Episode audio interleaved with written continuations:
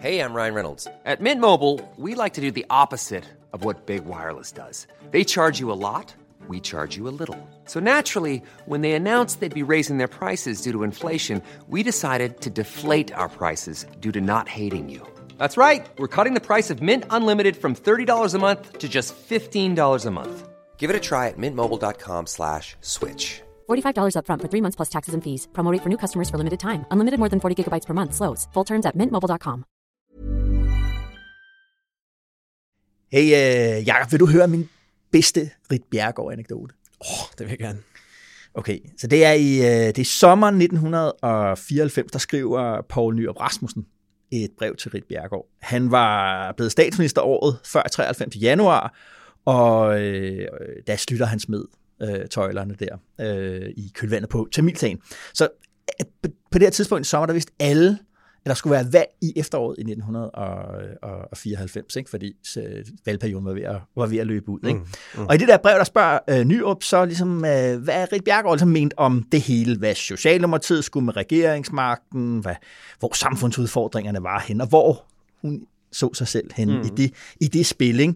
Fordi øh, hun havde valgt, øh, hun havde valgt øh, en ministerpost fra, han havde tilbudt hende der i 93. Det havde hun valgt fra, og havde var sådan set mening. Ja, hun, skulle, hun skulle ikke være trafikminister, nej tak. Ja, ja.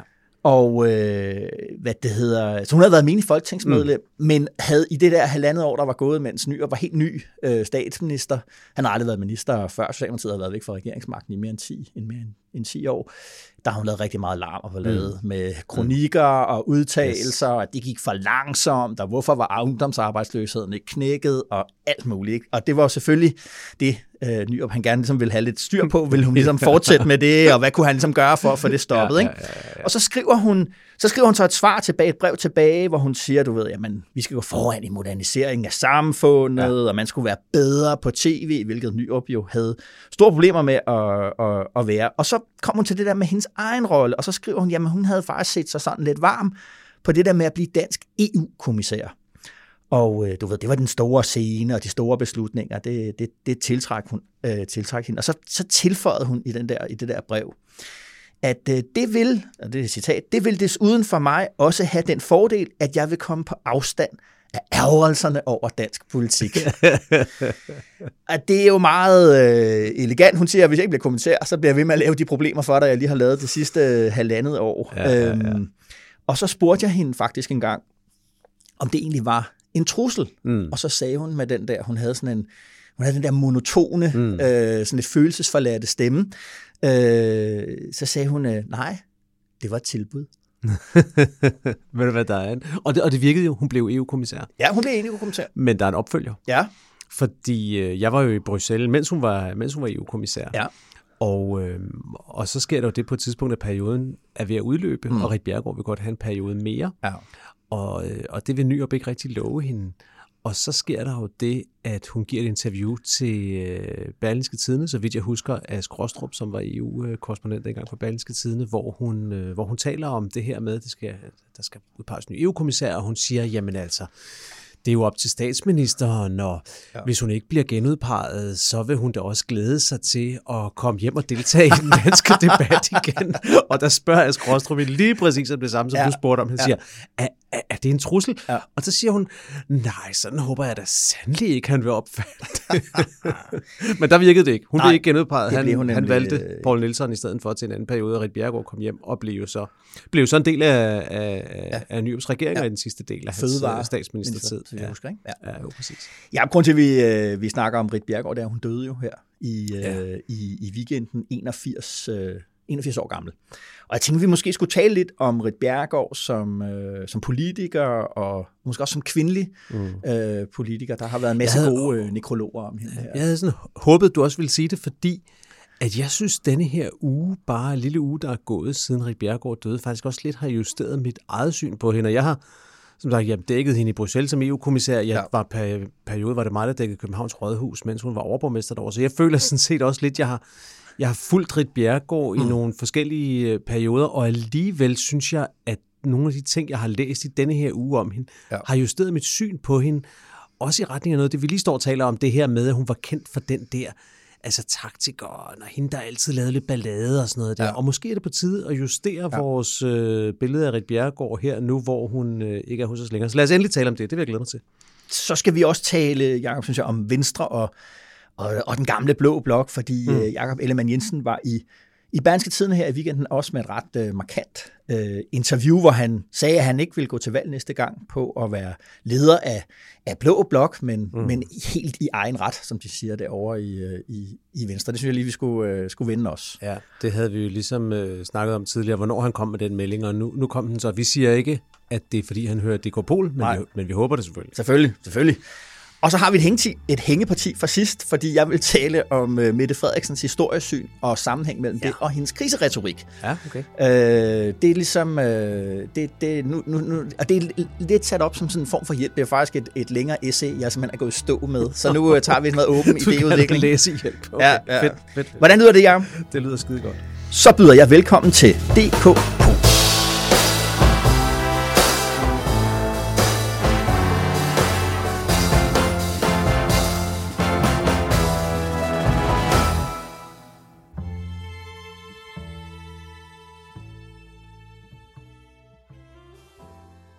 fluen på væggen, Jakob, hvor vil du have, gerne have været en kun lidt hørbar summe henne? Jamen, nu har vi jo nu har vi lagt op til en meget dansk udgave af Dekopol, ja. så, så i fluen, der vil jeg egentlig godt lige øh, bevæge mig lidt ud i verden, og som så ofte før, er det, er det Ukraine, der kalder. Denne her gang vil jeg godt sidde i denne her uge mm. i, øhm, i Moskva øhm, og se, øh, hvad der sker over hos øh, Putin, når, mm. når Olaf Scholz, vi optager jo, vi optager jo onsdag i dag, ja. kan vi godt sige, jo. og og det er her onsdag eftermiddag, at øh, Olaf Scholz ventes i det tyske parlament i Bundestag og, og meddele, at Tyskland nu øh, siger ja til at sende leoparderne, leoparderne til, ja. til Ukraine, og det har en hel masse følgekonsekvenser, at andre lande måske også kan eksportere deres, eller ja, sende ja, ja, deres ja. leopardkampvogne til Ukraine.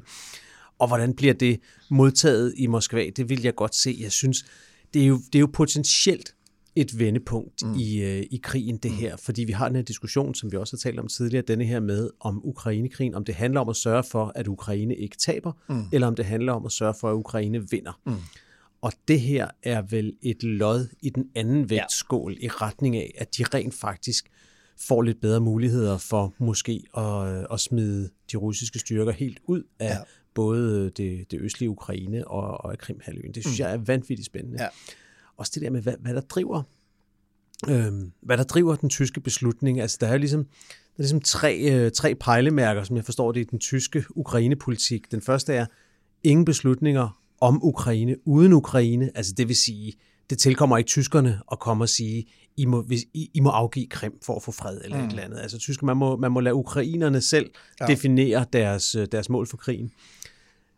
Den anden, den peger lidt i den anden retning, det er at sige, ingen NATO-krig med Rusland. Altså det er det der frygten, som især er stor i Rusland for, at det her, det eskalerer mm, helt i Tyskland, ud af kontrol. I Tyskland, ja, ja, frygten i Tyskland for, at det eskalerer helt ja. ud af kontrol, mm. så at øh, ja, det i værste fald bliver en atomkrig, mm. eller at Rusland desintegrerer, så, øh, så man ikke ved, hvem der egentlig har kontrollen over mm. de russiske atomvåben og den slags. Så det er jo den, det er den kraft, der trækker tyskerne især, mm. måske SPD, Socialdemokratiet, mm. som har en stor pacifistisk flanke, måske ja. trækker dem i den, tredje, i den anden retning. Ja. Og så er der det tredje hensyn, som også var tydeligt i denne her uge, det her med, at alt skal ske sammen med allierede. Ja. Og det var jo derfor, at tyskerne først ville melde ud om de kampvogne, efter at amerikanerne havde sagt, at de sender nogle af deres kampvogne ja. til Ukraine. Det var ligesom, tyskerne har åbenbart meget tydeligt sagt til amerikanerne, det vil vi godt det her, men kun hvis I også gør det. Altså ja. det må ikke blive en situation, hvor Tyskland bliver set som dem, der går forrest, og der ja. er vi selvfølgelig ude noget verdenshistorie her med ja, ja. Tyskland, der sender kampvogne ind ja. i Ukraine til at bekæmpe russere det har nogle historiske konnotationer, der har, gør, at det skal være forankret i en alliance. Har du også tænkt på, ligesom om, om, om den her mærkelige sådan, russiske propaganda-ting med, at Ukraine er et nazistisk øh, styre? Ja. Øh, det, det, det, det kan jo umuligt undgå også at trykke Præcis. på nogle knapper i den tyske folkesjæl, at, at altså, måske også ligesom på et plan, hvor de ikke selv helt er klar over, ja. hvad det egentlig er, ikke? men altså, at, at den der, selv, selv en propaganda, selv en vanvittig propaganda, om, øh, om, om, om nazisme, den vil, man, den vil man ikke blive fanget i. Man Nej, skal ligesom præcis. stå skulder ved skulder ved, med, med de gamle allierede. Ja. Og, og derfor vil man i virkeligheden, synes jeg, at den her uge godt være flue på væggen alle steder. Altså ja. i kansleramt og i Kreml, og ja. sådan set også i, i Kiev, for at se, I hvor høj grad bliver det her set som et kæmpe vendepunkt i krigen, at vi nu får den beslutning? Det bliver, ja. det bliver virkelig spændende at følge. Mm. Godt, så kommer vi lidt ud i verden. Hvor, ja. hvor vil du godt øh, Også ud i verden øh, fra Paris sidst til London i dag. Jeg vil okay. gerne sidde sammen med, med premierminister Rishi Sunak. Ja. Øh, jo, fordi jeg blev jo interesseret i alt det der med industripolitik fra sidst. Mm. Øh, det skal vi altså også snakke mere om. Jeg har fået flere mails fra folk, der sagde, det var godt, I snakkede om det, men I overså den pointe og den pointe, så der ja. er nogle flere gode ting at sige om det. Det vender vi tilbage til en anden gang. Der kommer øh, så en pointe her. Altså, det er jo den her gryende handelskamp, der er mellem ja. USA og, og EU i kølvandet på den der ja. Inflation Reduction Act, som jo mestendels er sådan en investering i grøn energi i, øh, ja. i, i, øh, i, i USA. Fordi hvem er det, der bliver klemt, øh, som man kan sige på engelsk, mellem et hårdt sted og en sten? Det er Storbritannien. Mm-hmm. Fordi de jo er ude af EU og ligesom ligger der imellem øh, øh, Europa og, og, og USA, fordi de vil jo gerne de, de kan jo blive klemt af be, på begge sider, så at sige. De kan både blive klemt af en Buy American-klausul over i, over i USA, og de kan blive klemt af en lignende klausul, mm. øh, Buy European, Made in Europe, omkring øh, en lignende grøn aftale i, øh, ja. i, i, i, i Europa. Ikke? Og vi er jo stadigvæk, EU-området er stadig i øh, Storbritanniens største eksportmarked. Så de kan jo godt ligesom se, hov, nu kan vi ligesom miste på begge, på begge sider, prøver at slutte sig til øh, EU jo, men så havner de i det der gamle problem med jo, at sådan noget kræver jo regelharmonisering ja. og alt det der, som ja. de jo ville væk fra ja. med, med Brexit-aftalen. Ikke? Og det synes jeg bare, hvordan han, øh, hvordan han dealer med det, øh, Rishi Sunak, det synes jeg er, er, det vil jeg gerne sidde og se ham gøre, fordi, som vi også har talt om mange gange her, Brexit er jo på mange måder resultatet af en intern kamp i det konservative parti jeg, i England. Jeg, jeg, jeg vil faktisk sige, at det ikke er resultatet af andet. Ja. Altså, at det er faktisk det, mm. det handler om, og derfor synes jeg også, ja, mega spændende, og det som Storbritannien har i, i akut grad behov for en ny politik i forhold til EU, der ligesom anerkender Brexit som basis for den, det, kommer, det bliver ikke vendt rundt. I, Storbritannien er ikke på vej tilbage i EU, det kan man lige så godt glemme. Mm. Men de har behov for en ny politik, der ligesom tager det udgangspunkt og siger, hvordan kan vi så få et tåleligt og også øh, ordentligt forhold ja. til EU, som netop ikke skader vores handelsforbindelser og sådan noget. Og det tror jeg simpelthen ikke kan ske, før at de konservative, som har skabt alle de her problemer, er, er ude af regeringskontorerne. Ja. Og hvad er der? Er der, er der to år til valget i Storbritannien? Ja, eller sådan noget? Stil, ja. Øhm, ja, problemet med det er jo den der, det vi taler, så, det vi, vi taler vi jo ofte om problemer og kriser, når det kommer til EU, men en af de succeshistorier, EU også fremfolder for sig selv, og som man også sådan for, tror jeg, sådan samfundsvidenskabeligt taler om, det er den der Brussels-effekt. Altså det her med, at vi har så høje standarder mm. på, vores, på de varer, vi vil tillade på det europæiske marked, at alle i hele verden producerer efter de høje standarder, fordi kan du komme ind i, på det europæiske marked, kan du komme ind på alle markeder. Og det, ja. jeg har simpelthen svært ved at se, hvordan øh, englænderne kan komme rundt om det, så de ligesom befinder sig i en situation, hvor de ingen indflydelse har, men stadig skal opfylde alle mm. kriterierne. Ikke? Jo. Ja. Nå, men det, øh, der, var, der vil jeg gerne sidde sammen med, med, med Sunak og se ham prøve at løse en ligning, som man måske slet ikke kan løse. Samle stumperne, ja. DK Pol er Altingets ugenlige podcast, der udkommer hver fredag. Brug den som del af din analyse af politik og samfund. Abonner på DK Pol, hvor du hører dine andre podcasts. Okay, Rit Bjergård, Jacob, der har været bragt øh, mange, og også mange gode nekrologer, som du, du talte om der i, ja. i, i, i starten om, om Rit Bjergård. Det er det, der havde slået dig. Hov, vi har jo rejst rundt øh, sikkert begge to, øh, med den der myte om, jamen Rit var ikke så meget politiske resultater, hun var en, en spiller, hun var måske også en, en, en, vigtig, en meget vigtig sådan femi, en feministisk optik, kvindelig politiker, mm. men resultatlisten, øh, pokalskabet, det var lidt tomt. Ja, jeg synes fortællingen om Rit har jo været hende, der altid øh, var parat til at spille et smart taktisk spil, men som meget sjældent netop kom hjem med nogle rigtige resultater, eller havde så meget fokus på, på substansen ja. i det. Og, øh, og det må jeg sige, øh, jeg ved ikke, om det helt har været mit billede, men det har i hvert fald, det har i hvert fald justeret efter, efter denne her uge, og der er et par tekster, jeg godt vil, vil pege på, som du kan, du kan lægge show notes, yes. som man kan som man kan, kan læse på, hvis man er interesseret. Den første, jeg vil pege på, det er, det er Kasper Fro Hansen, som ja. jo var Rits øh, nærmeste rådgiver, eller i hvert fald en af hendes nærmeste rådgiver, mens ja. hun var på Københavns ja. Rådhus. Han ja. skrev en meget, meget fin, meget personlig nekrolog i Dagbladet ja. Information. Meget velskrevet. Hvor, og meget ja. velskrevet, ja. ja. Hvor, hvor han skrev om de her ting, om hvor meget det faktisk optog hende det her med, han, han havde det her gentagende, at når de havde haft snakker om et eller andet, så var det altid Rit, der med at sige, men, men hvad kan vi gøre ved det? Ja. Altså, at hun altid var meget handlingsorienteret mm. og, og fokuseret på problemerne. Og det, det er så kombineret med en tekst, som en af mine bekendte, en af mine venner vil jeg faktisk sige, skrev på Facebook, og som mm. jeg fik overtalt ham til, at vi også måtte bringe her mm. på Altinget som, øh, som kommentar, så der ligger den også. Det er en øh, fyr, der hedder Jens Fram Rasmussen, og han var i en periode også embedsmand på Rådhuset i økonomiforvaltningen, hvor Rik Bjergård sad. Han sad med ansvaret for blandt andet sådan noget integration og mm-hmm. for øh, etnisk mangfoldighed og sådan nogle ting. Ja. Og han skrev, synes jeg, utrolig interessant om, hvordan det var for sådan en embedsmand som ham at arbejde under Rit Bjergård. Og det, der var slående, det var, at han beskrev, at hun var sindssygt ambitiøs i forhold til de mål, hun satte for, at der skulle være flere med anden etnisk baggrund end dansk, der kom, på, der kom i arbejde. Ja. Hun ville have nogle konkrete planer for det, mm. og hun var meget opmærksom på, at hvis det skulle kunne lade sig gøre, så var hun nødt til at få sit eget hus i orden først. Det kunne ikke nytte noget, at folk så pegede over på rådhuset og sagde, I har jo selv kun en promille mm. øh, med anden etnisk herkomst i, på rådhuset, så hvorfor skulle vi tage det alvorligt, vi have det andre steder? Så, så det ville hun have, ja. og det satte hun noget seriøst arbejde i gang for. Det beskriver han meget grundigt, hvad, hvad det så gik ud på, hvordan hun arbejdede med det.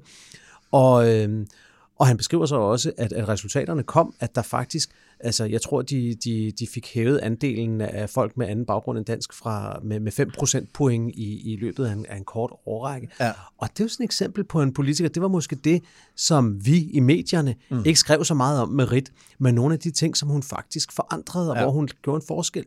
Jeg mødte tilfældigvis uh, Kasper Fogh Hansen, uh, Rits tidligere pressemand og, og rådgiver her, den anden dag, jeg talte med ham om det, mm. og han sagde, jamen han, han synes lige præcis, at det der, det er fejlopfattelsen af Rit. Han sagde, ja. alle troede, hun var sådan en god taktiker, men dårlig til substansen. Mm. Realiteten var det omvendte, sagde, hun var en dårlig taktiker, fordi hun tit blev alt for stedig og ikke bøjet af, når man skulle bøje af, og det gav hende en masse problemer. Husk mm. dengang, hun blev afsat som minister, fordi hun ikke ville sige undskyld for at have brugt nogle penge i Paris og den slags. Ikke? Ja. Øh, lejligheden på Vesterbro, hvor hun blev afsat som gruppeformand i Socialdemokratiet, fordi hun ikke ville mm. indrømme, at hun øh, boede i en lejlighed, der var for stor, eller havde fået den på forkerte vilkår, eller hvad det var. Ikke? Også? Ja. Men at hun faktisk til gengæld ikke fik credit nok for, at hun øh, forandrede politik. Mm. Det gjorde hun som EU-kommissær i et ja. vist omfang. Det ja. var måske ikke hendes stærkeste periode, men hun, hun gennemført forandringer der. Ja. Det gjorde hun som fødevareminister, det gjorde hun som overborgmester. Mm. Og det gjorde hun ikke mindst i sine første ministerjob som mm. først undervisningsminister og siden socialminister tilbage i Anker Jørgensens regeringer, ja. hvor hun jo faktisk gennemførte nogle, nogle, nogle ret store, sådan, øh, hvad skal man sige, på tysk vil man sige, Zeitenwende, så nogle ja. store forandringer, der pegede frem i tiden, gjorde ja. folkeskolen mere demokratisk, ja. folkeskolen mere optaget af at uddanne eleverne til kritisk tænkning, mm. og senere som socialminister havde blik for, at socialpolitikken var ved at blive for dyr, mm. og at det ikke måtte blive noget til alle, men at socialpolitikken skulle være forbeholdt de svageste, hvis mm. der skulle være opbakning til den øh, fremad og sådan noget. Det, det synes jeg er spændende ja. perspektiver på ja. Rit Bjergård. Ja. Men tænker du ikke også, at det kan være det lidt af en forlængelse af, af, af Kasper Fogh Hansens pointe der, at jeg tror, det folk henviser til, det er den der, hun har haft en ret ustabil karriere. Altså hun ja. har været god til at opnå poster, hun har også mistet den mm. rigtig hurtigt igen. Ligesom den der anekdote med kommissærposten. Så hun, hun, kan, hun kan tvinge sig vej frem, men den der indstilling, øh, kontroversen, viljen til kontrovers, er også det, der mm. meget hurtigt gør, at hun, at hun, øh, at hun taber nogle slag og, ja. og, og, og mister, mister ministerposter. Og, og det er jo der, hvor, hvor, hvor jeg synes også, at diskussionen om, om køn også bliver interessant, fordi Præcis. det har givetvis noget med Rit Bjergårds personlighed at gøre, men men man må nok også øh, kigge åben på, om det ikke også har noget med hendes køn at gøre. Altså, mm. hun har været en, der har brudt glaslofter, ikke også? Ja. Hun er en, der har nået længere end andre kvinder i hendes generation. Og der har været meget modstand, og folk, der synes, hov, hov, nu mm. stikker du lige næsen lovlig lang, lang, langt frem, moster der, ikke? Mm. Så måske, måske er nogle af de problemer, hun er rendt ind i, måske også har været, har været fordi, at det, hun gjorde, kunne, kunne kvinder ikke gøre på det tidspunkt, ja. men mænd kunne godt. Jeg tænker også bare, at altså, hun, jeg spurgte hende øh, en gang, hvor hun, om, om om det her med det der med, hvorfor er du så, hvorfor er du på den her måde der, ikke? ja, okay. Og hun sagde, hun sagde, at det er et valg, ikke? Jeg har valgt at være en kontroversiel øh, politiker, mm. og jeg spurgte hende også om, ligesom, jamen, er det så ligesom på grund af dit køn, at du bliver dømt ude? Hun taler om den om kvindevinklen. Mm. Øh, eller er det fordi, du er Rit Bjergård, der ligesom øh, hele tiden ja. er op og skændes med alle? Øh, men jeg tror, pointen der er jo ligesom, at, at jamen, hun, netop som du siger, hun, hun er jo politiker en tid. Vi har jo set de der klassiske billeder her i, i, i den mm. sidste uges tid, hvor hun står ene kvinde blandt øh, mør, mørklædte øh, ja. jakkesætsmænd. Ikke? Ja. Øh, jamen, hun var, det var også, hun var nødt til at være kontroversiel og, og være sådan for at kæmpe sig vej frem. Øh, så det er ikke bare et spørgsmål om, hvordan andre har set på hende. Hun var også øh, en med en vilje til at lægge sig ud med, med mangt og meget fagbevægelse og øh, topstyret Socialdemokrati, og hvad der har været. Ikke? Og derfor, altså, derfor har det, tror jeg, det var hendes egen forklaring, jamen, så, det sagde hun, så må man sådan tage det, altså, så må man tage det med, at man, øh, at man også taber øh, poster, taber slag ja. imellem. Men hun, som hun også understregede, jeg er altså valgt politiker hele vejen igennem. Mm. Altså, ja. Og det var jo noget andet, som hun jo også var enormt dygtig. Hun var en dygtig campaigner på som moderne ja. politiker, der havde sin egen og der stemmer i, i inderlommen, så at sige. Ikke? Der i lå hendes magt jo, at alle godt vidste, ja. at, øh, at hun hentede mange stemmer hjem, ja. og at hun, øh, hun kunne noget på valgdagen, som mange, de fleste af de andre socialdemokratiske politikere ikke kunne. Hun ja. havde en kæmpe appel, men det er rigtigt, og det er interessant det der med, at hun jo har været et eksempel på det med, at hun har været nødt til at påtage sig også nogle mandlige nogle hvad man sige, klassisk mandlige egenskaber ja. for at komme igennem i den verden, og der kan man jo se noget i, som tættere på, på, på, vores egen, på vores egen tid end Helle thorning Schmidt. Se, mm. hvordan, mm. se hvordan hun også øh, påtog sig en meget seriøs facade. Ikke for at sige, at Helle Thorning var jo både veluddannet og seriøs politiker og sådan noget, men havde en facade, hvor hun efter hun er stoppet som statsminister jo har tilladt sig selv en ja. helt anden ja. løsluppenhed, både i sit tøjvalg og i det, hun deltager i mediemæssigt, og i hvad ja. hun udtaler ja. sig om og ja. sådan noget. Altså, der er stadigvæk en, altså, trods alt det, som, som, som Ritter går i spidsen for, så er der stadigvæk en effekt af, at især som kvindelig politiker, der mm. er nogle normer, du skal ind overholde for Men det er jo fordi, at, at øh, du ved, et er at vedtage princippet om ligestilling. Noget andet er at, sådan, at vende sig kulturelt til, at det er normalt, mm. at vi har en kvindelig statsminister. Ja. At det er normalt, at man har en kvindelig chef. Og det, det tror jeg også, vi taler om på et, et tidligere tidspunkt, det på, det der, altså det tager noget, det tager noget tid, mm. for hvordan vi opfatter vi ligesom det som normalt. Vi opfatter det jo som normalt, at mænd har, øh, har magten. Det tænker man mm. ikke ligesom, der tænker man ikke, at det har noget med køn at gøre, fordi det er så almindeligt. Men der tror jeg, Rit har været en del af den der normaliseringsproces, og den starter jo med et brud, den starter med nogle konflikter, og så, så står vi nu i en situation, mm. hvor jeg også tror, der er en anden opfattelse af, hvad Mette Frederiksen kan mm. som, som en kvinde med, med, med magt, uden at det vækker bestyrelse, men jo stadigvæk kan vække altså, øh, meget kritik. Den måde, ja. hun opfører sig på, hvor man hvor man kan tænke ligesom, okay, øh, der var en, for eksempel en vurdering af, hvordan det var, når Anders Fogh Rasmussen gjorde ting og sager, der var ligesom sådan, okay, der var far, der kommer hjem og slår mm. i bordet, og der kunne næsten være sådan en helt længsel i sommerferien efter, ja, hvornår kommer Fogh hjem og sætter skabet på plads, ikke? Fordi, ja, ikke? Og, øh, og der er der jo en anden vurdering af noget af den der magtfuldkommenhedskritik, ja. er i mine øjne helt åbenlyst også forbundet til, ligesom at, øh, at Mette Frederiksen er, er kvinde. Ja, det er, det er super spændende. Og på den måde tror jeg faktisk, at vi kommer til og diskutere rigt i lang tid. Der er jo altid, når, når folk dør, nekrologer og omtaler mm. mindeord og sådan noget. Men jeg tror, øh, jeg har fornemmelse af, at hendes påvirkning i dansk politik, den kan vi godt komme til at både at, at tale om og, og læse om i et godt stykke tid fremover. Vi vil i hvert fald være opmærksom på også at, at blive ved med at bringe gode tekster om det her på, øh, her på stedet.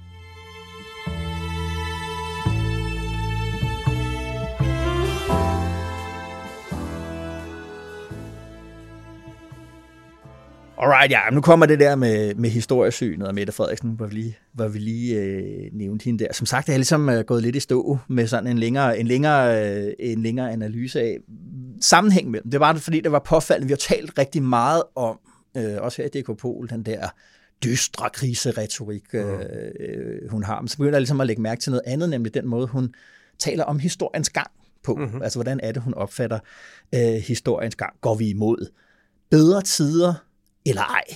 Øh, og det var ligesom, det har ligget sådan lidt implicit, øh, for eksempel i nytårstalen. Vi troede i mange år, at samhandel og vækst næsten per automatik vil med, medføre en fredeligere sameksistens. Vi nedrustede, de andre oprustede. Og vi har på en række områder gjort os selv for afhængige af andre. Nu ser vi, at vi var for naive. Og så øh, da hun genåbnede Folketinget her for, for en uges tid siden, eller, eller to, øh, der sagde hun det simpelthen direkte. Om kun en måned er det et år siden, at Putin invaderede Ukraine. Krigen var et skældsættende brud med alt det, vi troede var givet. At freden og friheden var kommet for at blive i Europa, og at historien kun kan gå fremad. Det ser vi nu var en illusion. Okay, det øh, der underkender hun ligesom den der idé om, at historien går, går fremad. Mm. Øh, hun siger ligesom, det var en, det var en illusion. Vi går ikke imod øh, mere fred, mere velstand, mere frihed, mere, mere, mm. mere, mere demokrati. Og det tror jeg altså er forbundet til, til den der kriseretorik, eller mm. direkte, det er, at vi altså, i stedet for ligesom, at skynde os ind i fremtiden, skal vi passe på med at komme ind i fremtiden, for den er, den er farlig. Okay, den, så, så, så er der ligesom, den har vi ligesom etableret der.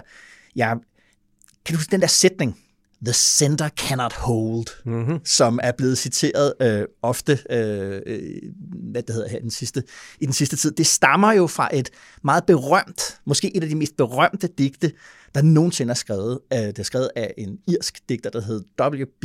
Yeats, og han skrev det i 1919 eller 1920, altså lige efter Første Verdenskrig, hvor ved ikke, 20 millioner mennesker var var døde i krigen. Det var under den spanske syge, som øh, ligesom er helt er glemt, men der døde 50 millioner mennesker mm. af den spanske syge, øh, alt i alt. Og så skriver han det jo der, og jeg tror, det digt er blevet meget berømt, fordi at han, det er jo sådan en undergangsdigt, der handlede om, at, at, øh, at verden var på vej mod øh, øh, sådan en total destruktion. Og den blev jo berømt, det der digt, fordi at en verdenskrig lurede der øh, 20 mm. år 20 år efter.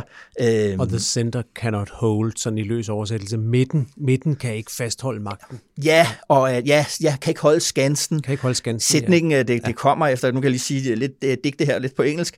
Turning and turning in the widening gyre, the falcon cannot hear the falconer, things fall apart, the center cannot hold. Mm. Og han taler om, at uskyldigheden er druknet, og de onde er fuld af passioner, mens de bedste de er, de er blevet passive. Ikke? Okay. okay, digtet hed The Second Coming, altså genkomsten, og var jo en reference til den kristne forestilling om, at når Jesus vender tilbage, så er det for at lave paradis på jord. Og når han, så, så når han kaldte det der med The Second Coming, så var der den der forventning om, at historien går frem imod frelsen, så fortalte han en modsat historie om, hvordan historien gik frem imod død og ødelæggelse. Okay. Så det er bare for at sige, at den der, der er en sammenhæng kulturelt set mellem, at vi mister fremskridtstroen, at vi på den ene side har haft en fremskridtstro, som har været sådan måske meget optimistisk, mm-hmm. så mhm. mister vi den, og når vi mister den, så opfatter vi lige pludselig alt omkring os som, som krise. Ja. Øh, så den der tankefigur, den, øh, den, den, den har altså en, en, en, øh, en fortid. Det er ikke Mette Frederiksen, der har fundet, fundet, på, øh, fundet på den. Og min pointe var så at sige, og som jeg måske helt er blevet færdig med, det er jo, at vi lever jo i den fremtid, som Yates frygtede. Altså, øh, der findes jo ikke nogen fra, hvis man kunne vække øh, alle dem, der var levende på Yates tid i 1919-1920, som ikke ville bytte liv Men også, Vi er så meget rigere, så meget sundere, så meget mere sikre, så meget øh, fri for, for tilfældig død og øh, ødelæggelse. Ikke? Mm. Samfundet er 100 gange bedre. Mindst 100 gange bedre. Ikke? Så der er jo noget med ligesom at sætte op der, ligesom at sige, at, at det tror jeg, det spørgsmål, jeg vil stille, der hvor meget i sådan en krisebevidsthed handler om at miste troen på fremtiden, på sådan en, en måske en meget, meget optimistisk tro på fremtiden, at alt bliver bedre ligesom inden for en generation, mm Øh, og hvor meget er de kriser sådan egentlig ude i, øh, ude i virkeligheden? Altså, er tingene egentlig i krise? Er tingene egentlig ved det, at falde? Det du også spørger om på en måde, det er jo, om den der kriseretorik er en, en dybfølt pessimisme over de kommende generationers øh, ja. levevilkår, ja. eller om den er mere af taktisk værktøj til at fastholde magten? Ja, den element er med, fordi der er den der, fordi der meget hurtigt bliver den tanke der, som jeg tror også, det er ja. derfor, jeg kom til at tænke på Yates og på Mette Frederiksen i samme. Det er jo den der idé om, at når, hvis vi er i krise, så skal vi ind og mødes ind på midten og være meget magtfulde mm. inde på midten. Men det tror også, det er den der med, jamen, at, at i sådan en krisebevidsthed, hvor meget bevidsthed, og hvor meget egentlig sådan reel krise ud på mm. den anden side af den der bevidsthed der. Fordi jeg synes, hvis man nu siger, Jakob, at en krise, det er, når vi møder et problem, vi ikke har værktøjerne til at løse lige her og nu. Øh, så kan man sige, okay, klimakrisen, det er en ægte krise. Vi har en velstand, et samfund, som er baseret på CO2-udledning, og vi har ikke fundet på en måde at basere det på noget nyt, som er lige så godt øh, som ikke er på CO2-udledning. Mm. Og vi har ikke lige redskaberne, og det, det, det kaster vi jo så ud i at prøve at finde de der redskaber lige nu. Men nogle af de andre ting, inflation. Er inflation en krise? Vi ved jo godt, for økonomerne og inde i Finansministeriet, der ved de jo godt, hvad det er, der skal til. De ved godt, hvad det er, der skal, skal gøres. Mm. Så kan der være nogle konsekvenser. Vi ikke er så glade for stigende ja. arbejdsløshed, eller hvad det er, ja. men vi ved godt, hvordan vi skal løse det. Det er ikke for at sige, at det ikke er et problem, og det ikke er et mm. konkret problem, kæmpestort problem for, for, for, for, for visse mennesker, øh, at få regningerne øh, betalt og alt det der. Men er det en krise? Er det ligesom noget, vi ikke har mødt før, og derfor ikke kan finde ud af? Det er det jo ikke. Mm. Og, og så synes jeg, at man egentlig kan gennemgå nogle af alle de kriser, der bliver peget på. Rekrutteringskrisen, velfærdskrisen, og sige, altså ja, ja. i Ukraine. Ja. Det er problemer, men det er mm. ikke problemer, vi ikke på en eller anden måde ved, hvad vi skal gøre ved, ikke har en idé om, hvad vi skal, ja. vi skal gøre ved. Ikke? Og den sondring, synes jeg måske er, er interessant at gøre, så det kan være lidt svært her for os på alle ting, for vi er jo neutrale, og vi ikke mm. på den måde ligesom, vi vil ikke ind og have en holdning til det ene mm. og til det andet. Men på den anden side synes jeg, at det er vigtigt ligesom at gøre opmærksom på, at den der kriseretorik, hvor reel er den? Ja, der er nogle kriser, men der er også noget, vi kalder kriser, som ikke er kriser. Og måske er det forbundet med et det der chok over, at ting ikke bliver meget bedre inden for en generation eller sådan noget. Øh, men at, at bare fordi, at det ikke sker, så at, altså, at man ikke går i panik, mm. som, eller, eller bliver for dyster, når man ikke synes, ligesom, at historien går fremad med sådan meget hurtige, med meget hurtige skridt. Og det er derfor, jeg synes, det der sammenligning ligesom med Yates. Jeg kan godt forstå, at Yates han står i en situation, hvor der simpelthen dør folk hele tiden. Hans egen kone var ved at dø af, af den spanske syge også. Ikke? Øhm, og man stod der midt i politisk mm. kaos i Europa ovenpå en, en destruktiv krig, man slet ikke havde altså du ved, man havde slet ikke forestillet sig, at noget kunne være så voldsomt, og man var på vej ind i noget meget mere voldsomt. Hvis du sammenligner 1920 og de perspektiver, der er i 1920 med 2023, altså er det så... Mm. Men det er super interessant, og jeg synes, på, på mange forskellige niveauer. Jeg synes altså, hele det der, altså det er jo også noget, man, man, man, man taler meget om i, i Bruxelles. Hver gang der er et, øh, et valg, så, så spørger embedsmændene i, i Bruxelles sig selv, uh, does the center hold? Altså kan ja. midten holde skansen? Ja. Altså, og man kan jo sige, der er eksempler på, at det ikke kan holde. Altså, man kan jo sige, det britisk konservative parti, der holdt midten ikke skansen, de, de gik ja. så langt ud, at de meldte sig ud af fællesskabet. Ja. I Italien har vi lige fået en relativ, øh, ja. relativ øh, ekstrem højre regering. Ja Ungarn, Orbán, øh, vi, har, vi har set det i Polen, bliver mhm. spændende mm-hmm. at se senere på året i Polen, mm-hmm. om, mhm. øh, om, om, om midten mm-hmm. vender skansen tilbage. Ja. Men jeg synes alligevel, hvis man kigger på det store billede, så er læren af de sidste 5-10 års krise i Europa vel, at midten i store nordiske træk har holdt skansen. Ja. Altså flygtningekrisen kom, ja. man har faktisk lavet en ny europæisk flygtningepolitik med meget, meget hårdere udvendige grænser. Ja. Vi har ikke flygtninge gående på motorvejen længere. Mm. Det, finanskrisen, mm-hmm. man øh, brød tabuet om at stifte fælles gæld mm. og forskellige andre ja. ting. Øhm, Tyskland, midten holder, Danmark ville en samlingsregering. Altså det store billede, synes jeg egentlig er, mm. at at midten holder og tager fat på at, at løse kriserne. Der, hvor jeg synes, det bliver rigtig, rigtig interessant, det er det, du siger med klimaet, fordi mm hvis man vil ind i den der krise tankegang, så kan det jo egentlig godt overraske, at Mette Frederiksen ikke lægger mere entydigt vægt på den, fordi det er jo en, ja. hvor vi, ja, jeg ved ikke, måske nok har nogle af løsningerne, men i hvert fald ikke har værktøjerne til at iværksætte dem hurtigt nok, mm. som det er lige nu. Mm. Og, øh, og det gør hun alligevel ikke, og mm. der tror jeg, der tror jeg, der er en spændende generationsting der, også i forhold til, som Mette Frederiksen jo også har i talsat nogle gange, hun har selv været ude at sige det nogle gange, at mm. hvis ikke vores, altså hendes egen generation, mm at politikere løser det her, så er det ikke i godsøjne kun øh, klimaet, der er problemet. Nej. Så er det hele demokratiet, der ja. spiller for lidt, har hun sagt, fordi så mister folk troen på det. Mm. Og, og, og det kan måske godt undre lidt, at lige præcis den krise ikke fylder mere i hendes retorik, ja. eller hvad? Ja, og så, øh, så fornemmer jeg på hende og på kredsen omkring hende, at der i virkeligheden der er en anden analyse som driver den der lidt dystre stemning, som handler, mm. der skal, der, som jo nok har mere at gøre med øh, hende som socialdemokrat og Socialdemokratiets forhold til velfærdsstaten. Mm. Og det er en analyse, som siger, at, at øh, de der klassiske elementer af velfærdsstat, fri og lige adgang til sundhed og uddannelse, en rimelig pension, mm. øh, ordentlig uddannelse og alt det der, det ser de som, øh, som troet, ikke på det korte sigte, men sådan, hvad vi vil kalde det mellemlang lange sigte ser de ligesom for sig, at øh, det pres, øh, demografien, der er på demografien, altså det stigende antal ældre, det er i virkeligheden ikke, det er ikke vores forældre, Jacob, et af de, mm. de babyboomerne, men, men der kommer jo det til, at når vi to bliver 80, så er der altså mange hundrede tusind 80 år mm. i. Og vi har kanon høje forventninger til, hvad velfærdssystemet skal ja. levere, hvad sundhedssystemet ja. skal levere. Vi vil ligesom, vi vil ikke bare behandles, vi vil være raske, og vi vil være det hurtigt, og mm. alt det der. Og det pres, som øh, der kan de se for sig ligesom, at Måske særligt på det der med ældreområdet også, fordi at du ved, det bliver kapitalstærke ældre generationer, de har deres eget hus, de har en fuld indfaset mm. arbejdsmarkedspension, de er magtfulde. Hvis de ikke synes, at, øh, at velfærdsstaten leverer state of the art øh, til dem, så går de ud og køber det privat, og så skrider sammenhængskraft. Og den analyse der, de er ikke klar til at komme med svar på det, øh, når man spørger. Mm. Men de anerkender, at vi er i analysen af det her problem, og jeg tror, man skal se regeringsgrundlaget. Hvis man lægger mærke til noget af regeringsgrundlaget, det der med, at vi skal gå fra velfærdsstat til velfærdssamfund. Jeg tror faktisk, ordet velfærdsstat kun optræder en gang, og det er den sætning.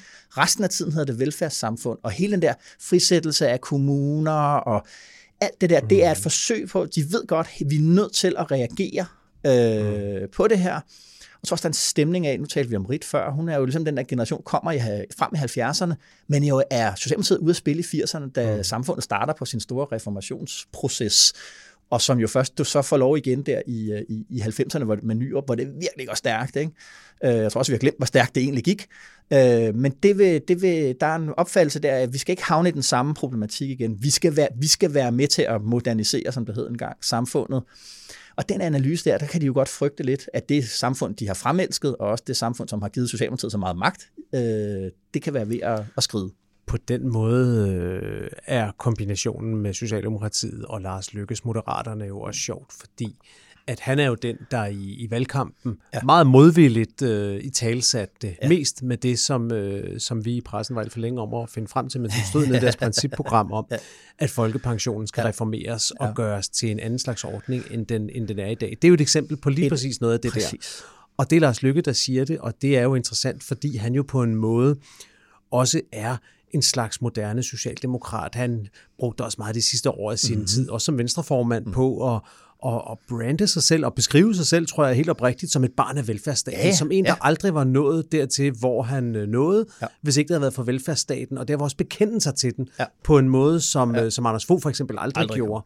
Øhm, så, så altså, han, han er beviset på det der med, som nogen siger lidt, lidt, lidt, uh, lidt sarkastisk, at i Danmark er vi alle sammen socialdemokrater, vi er det bare i forskellige grader. Ikke? Ja, ja, ja. Og det, det, jeg synes netop, det, at holde øje med den del af, af regeringsgrundlaget, og hvordan det bliver udmyndtet politisk, om det kan lykkes og alt det der. Ja. Det tror jeg i virkeligheden, måske i virkeligheden, at det er det, der ligger nedenunder den der mm. kriseretorik. Jeg tror bare, at man oplever, at hvis man er socialdemokrat, så kan man sige, okay, hvis velfærdssamfundet er på vej til at skride, så er samfundet i krise. Det kan ja. godt være, der var sådan nogle ja. andre politiske holdninger, der vil sige, ja. eller også er det ikke. Ja. Men den, øh, det, det, så det kan være, det er det, der ligger øh, mm. nedenunder. Spændende.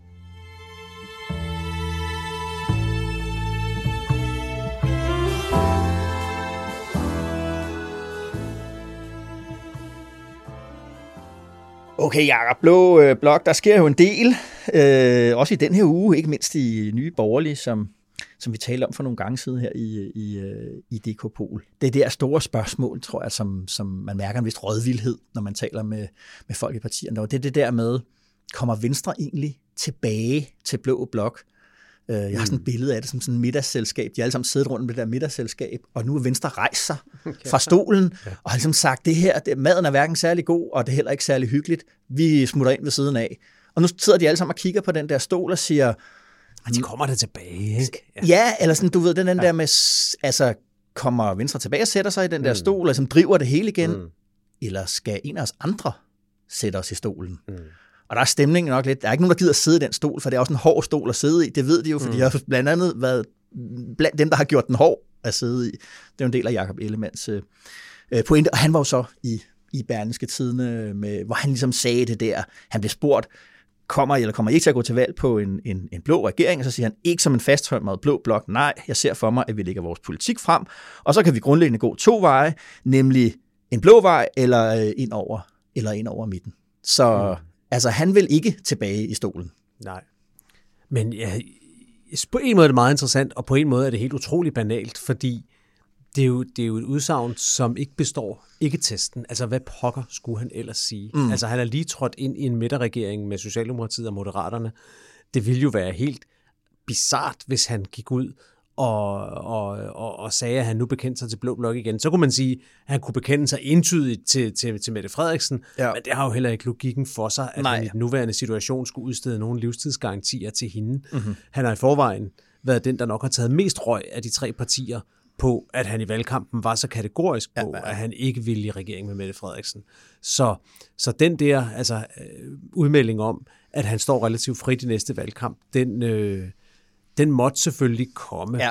Det, der er, det, der er det interessante i den, synes jeg, og som i virkeligheden, det, det er jo, at den, den spiller bolden tilbage til det middagsselskab, du beskrev, fordi ja. det er det her brud, vi har talt om, som man også var nødt til at lave mm. med især Inger Støjberg, ja. for at sige, du og jeg, vi, mm. vi har ikke noget sammen mere. Mm. Altså skilsmissepapirerne er rigtigt underskrevet nu. Vi er ikke bare separeret. Vi, vi er skilt nu. Ja. Vi er færdige med hinanden. Ja.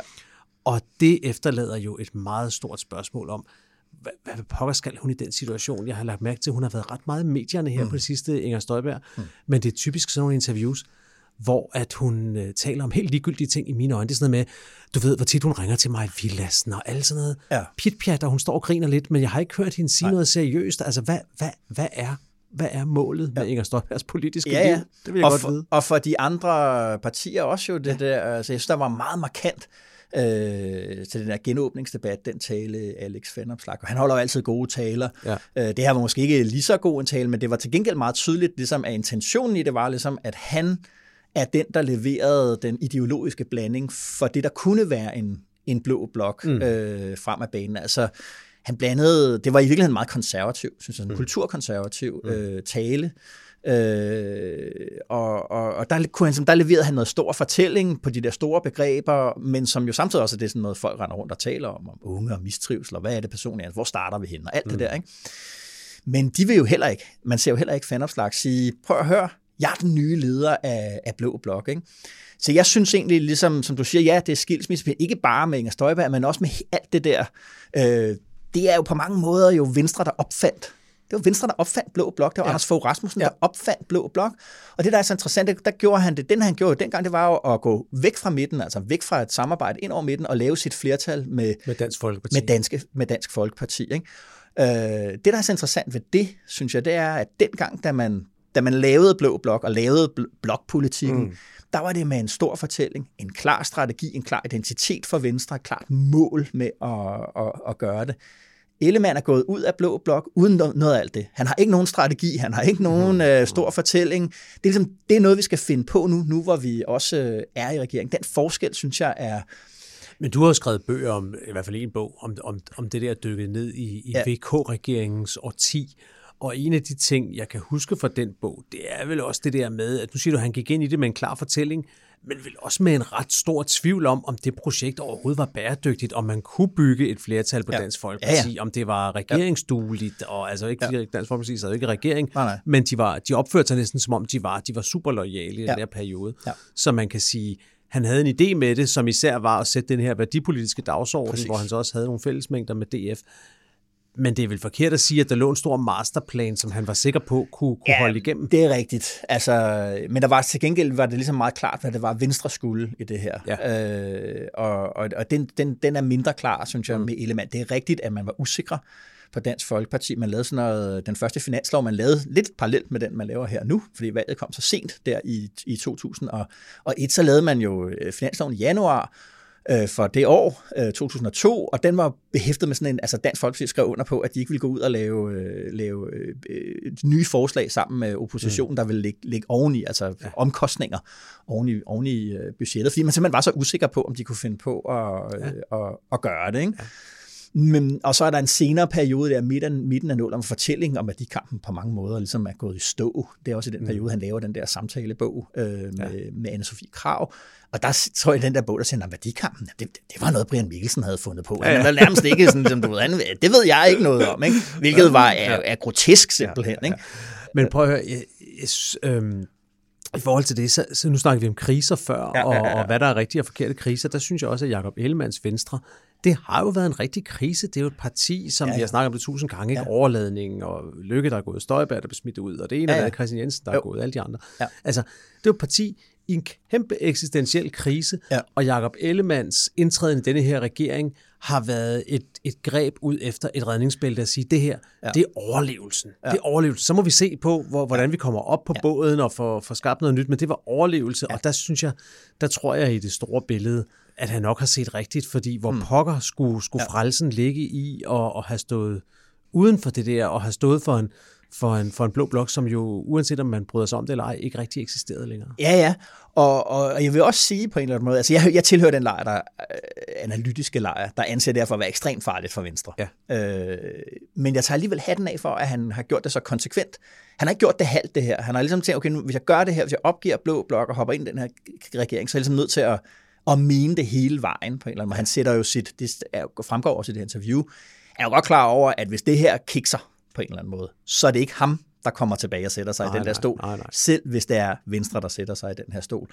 Og det synes jeg alligevel er, det er jo, det er jo en form for mod, politisk mod at sige, okay, øh, hvis det skal blive til noget, så er jeg nødt til at gøre, så kan jeg ikke bare blive på den gamle formel, nu er jeg nødt til mm. ligesom at, at satse hele butikken, og ja. det, det har han jo gjort. Ja, han er, han er han har udpeget retningen, og så har du ret i, at ja, der er ikke noget stort, øh, der er ikke noget stort strategipapir måske nede bagved. Det er Nej. nødt til at, komme og blive udviklet, og også ja. blive forklaret til danskerne, hvis de skal stemme på ham næste gang. Men, men han har sat retningen, og det er i sig selv en, øh, en, en politisk gerning, som du siger, der har krævet noget mod, mm. og som, øh, som er noget af det, der nogle gange betegner de politikere, som, øh, som vinder i det, i det historiske spil. Det er dem, der tager nogle beslutninger på et tidspunkt, hvor det ikke er indlysende, ja. om det er den rigtige beslutning ja. at tage.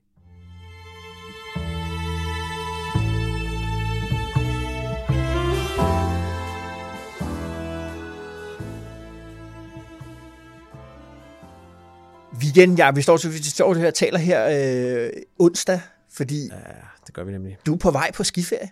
Jeg er på vej på en lille bitte, meget kort skiferie. Men, hvor, øh, øh, hvor, går, hvor går skituren hen? Ah, Norge det, eller sydpå? Ja, det er sydpå. Det er ned til det nordlige Italien, hvor ja. jeg er med en gruppe, en gruppe voksne, som, øh, som hvert år tager derned. Og lige bruger et par dage op i bjergene og får lidt øh, ja. sol ovenover skyerne. Ja. Det er skønt. Ja.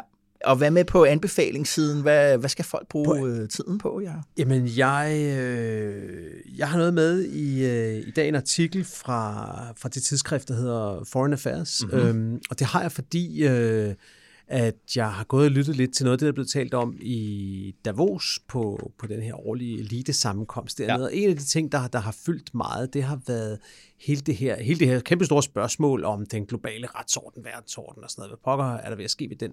Ja. Og der faldt jeg over den tidligere britiske udenrigsminister David Miliband, ja. som øh, nu jo er... Øh, er chef for en stor øh, international NGO, den der hedder The International Rescue Committee. Ja. Øhm, det er han øh, direktør for nu. Mm.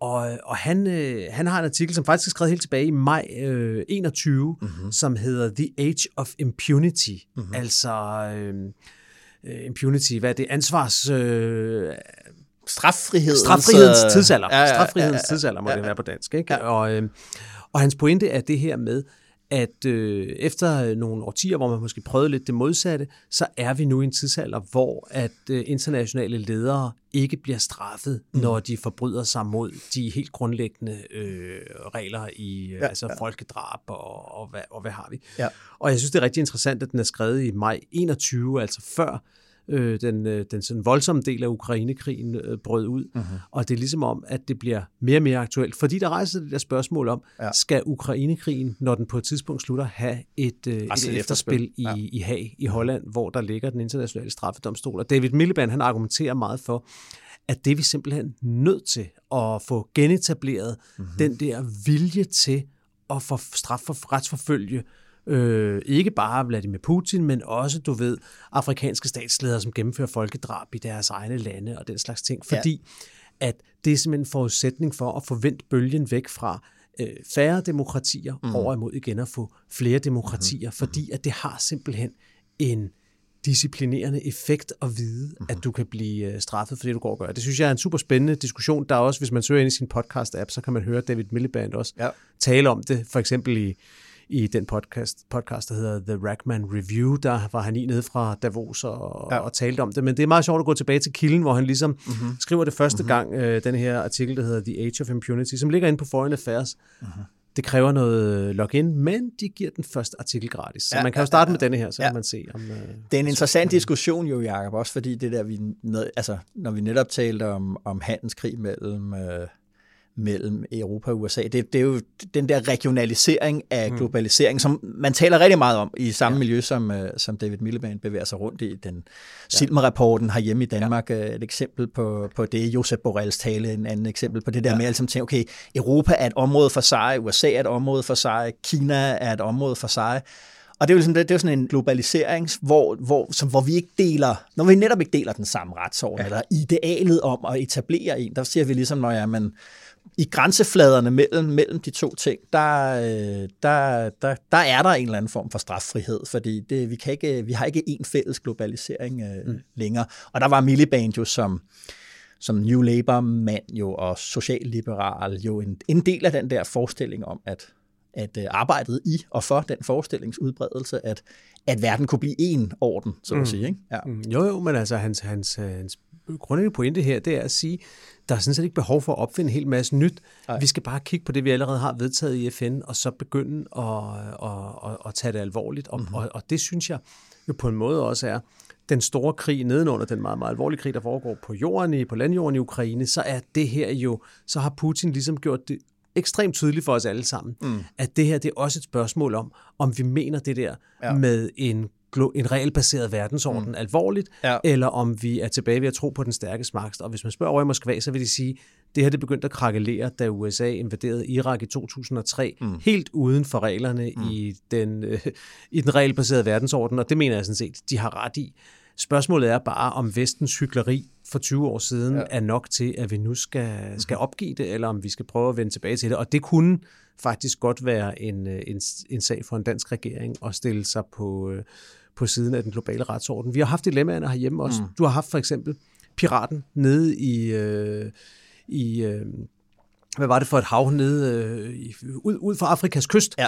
som øh, angreb et dansk skib. Nogle danske elitesoldater skød tilbage og dræbte nogle af dem, men en af dem øh, fik de så ombord på skibet, og han fik amputeret sit ben, fordi han var blevet, han var blevet ramt. Og han er jo blevet mm. bragt herop, har været stillet for retten, mm. er blevet frikendt, fordi at man kunne ikke, øh, man kunne, man, man, kunne ikke dømme ham, og han sidder nu her og venter på at, at, at vende tilbage. Det er vist noget med, at han, at han, at han siger, at han vil godt rejse hjem, men først når han har fået en protese, for det, det er behæftet med meget stor pinlighed, åbenbart at vende tilbage uden et ben øh, ja. For ham. Men jeg synes bare på enten med, at vi tager ham her op, mm. og vi sætter ham for en domstol og prøver at retsforfølge ham. Det er jo et eksempel på det der med, at vi faktisk stadigvæk tror på, at man kan gøre det der. Man kan snakke lidt om det samme i forhold til nogle af de der folk, der havde været med til at kidnappe øh, den danske fotograf øh, Daniel hvad var det nu, han hed? Det, ham, var med i filmen ja. Så du månen, Daniel? Ja, ja, Øhm, som blev kidnappet, hvor vi senere faktisk, øh, var det amerikanerne, der fangede nogle af de folk der, og har retsforfulgt dem i USA. Det der med at vise, mm. vi tror på, at det er denne her måde, vi kan løse globale problemer på. Det er... Mm-hmm. Det, det er noget, det er dilemmaer, som man ser både i det store og det små. Ja. Og, god artikel at starte med. Okay, Det var fedt. en alvorlig anbefaling i den Ja, her uge. Hvad har ja. du med til os? Ja, også øh, alvorlig og måske i virkeligheden beslægtet bare på en, en lidt anden måde. Jeg læste en, en fed feature hos Financial Times om, øh, om den der Wagner Group, den der, uh. det der russiske firma af lejesoldater, øh, og den handler især om, om, om bagmanden Yevgeny Prigozhin hedder han. Ja. Øh, tidligere hotdog-sælger, så vidt jeg kan se, og Putins, øh, Putins kok. Jamen, det der med Putins kok, Ja. ja. det vil jeg lige sige. Nu har Ja. jeg snakket med en, en, der ved rigtig meget om Rusland for Ja. nylig. Han sagde, Putins kok, altså glem nu alt om det der. Det han var, mm. det var, at han var en slags nærmest mafialeder oppe i St. Petersborg. Ja. Og som et led i det, Ja. så havde han en gruppe restauranter, som Ja. han ligesom styrede Ja. og krævede beskyttelsespenge fra og sådan noget der. Så altså, kok, det, det var det Ja. med, at han styrede en gruppe restauranter. Ja. Det var ikke, fordi han stod i køkkenet. Han stod ikke og lavede mad. andet. Nej. Han er jo, øh, fandt jeg ud af, en af verdens mest sanktionerede enkeltpersoner, på grund af, at han er chef for Wagner Group. Og, øh, Som er en privat leje her, basically. som er en privat leje her, men som også, du ved, ejer diamantminer i Centralafrika, ja. og altså, you name it, ikke? Og et er selvfølgelig alle de der krigsforbrydelser, mord og tortur og voldtægt, som Wagner Group er blevet anklaget for. Ja. Noget andet er, at historien, og det er det, der bliver foldet ud her, synes jeg, i den der feature der om Wagner Group, det er, det er en historie om globalisering om, du ved, store, velrenommerede vestlige advokatfirmaer, der anlægger injuriesøgsmål mod øh, journalister. Mm-hmm. I lang tid måtte man jo ikke sige, at han var øh, chef for Wagner Group, og der overhovedet var noget, der fandtes, Okay. der hed Nå. Wagner Group, men det har han jo så sidenhen øh, selv øh, erkendt. Ja, må han tror også, at han har åbnet sådan en helt officiel butik i, øh, i Moskva eller i St. Petersborg, ja, hvor det er. Ikke? okay. Men, men de der advokater, de hjælper jo også med at opretholde altså sådan noget offshore ju, øh, jura, hvor du kan holde alt muligt hemmeligt, og det er derfor, du kan lave alle de der skuffeselskaber, som har gjort, Aha at han er kommet ud af alle de der øh, sanktioner der, for han kan stadig tjene sine penge, fordi der er blevet oprettet nogle, nogle, nogle, nogle tomme sels, øh, selskaber, ikke? så han kan leve det der liv, hvad han jo gør, sådan i, i blodplettet luksus. Ikke? Og, øh, og lige nu, så sender de jo tusinder af der tusinder russiske unge mænd i den visse død. Ikke? Det, det, det, det, jeg synes, den artikel, den har den pointe, som vi også har snakket om med, med ham der, Peter Pomerantsev, øh, som han, han skriver om det. Du ved, historien om Rusland, det kan godt være, at den starter i Rusland, men på et eller andet tidspunkt, når du bor længe nok, så havner du ja. i London, i Washington, Yes. i lyssky lobbyistvirksomheder, advokatfirmaer og alt muligt andet, som udnytter både hullerne i den internationale øh, øh, retsorden, men jo også udnytter nogle af, nogle af reglerne i den der internationale retsorden. Altså nogle af de der injuriespørgsmål mm. finder jo sted i, i England, som har sådan nogle meget, meget særlige form for, for Ja, ja, ja. injurielovgivning. Ikke? Ja. Øh, og som har beskyttet ham, og har på mange måder ligesom leveret infrastruktur, den økonomiske infrastruktur, til at de kan gøre øh, de ting, de gør i, i Ukraine i dag. Og det, det synes jeg bare er interessant, fordi når vi taler om, om Ukraine-krigen, jamen, så taler vi også meget om Putin og russerne, mm. og hvem er de og sådan noget. Og der må man jo bare huske på, at vi er jo, har selv været med til at levere noget af den infrastruktur, der gør, at Ja, men altså hele Storbritanniens rolle er jo en ting, der bare venter på at blive foldet ud. Ikke? Altså, Jo. der er jo en grund til, at den er blevet kaldt Moscow on Thames, den by. Altså ja, ja. fordi, at den har været så overbefolket af Ja. russere, der har placeret penge der, investeringer der, også i et omfang, så det har været meget problematisk for, for London og for Storbritannien, hvis de alle sammen bare forsvandt. Ja, ja. Mega super interessant. Ja.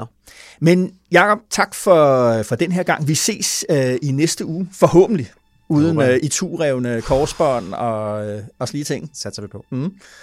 Og som altid, tak til dig derude med Dekopol i, i ørerne. Gå ind, hvor du hører din podcast, og giv os stjerner som nattehimlen over Grønland i Danmarks Radios tv-serie om Sirius Patruljen. I denne episode, der spillede vi klip fra Statsministeriet, TV2, News, Folketinget, og det hele blev produceret af Maja Sofie Simonsen. Mit navn er Esben Schøring, og udover at være politisk redaktør her på Altinget, så ønsker jeg dig og dine en god weekend og god vind.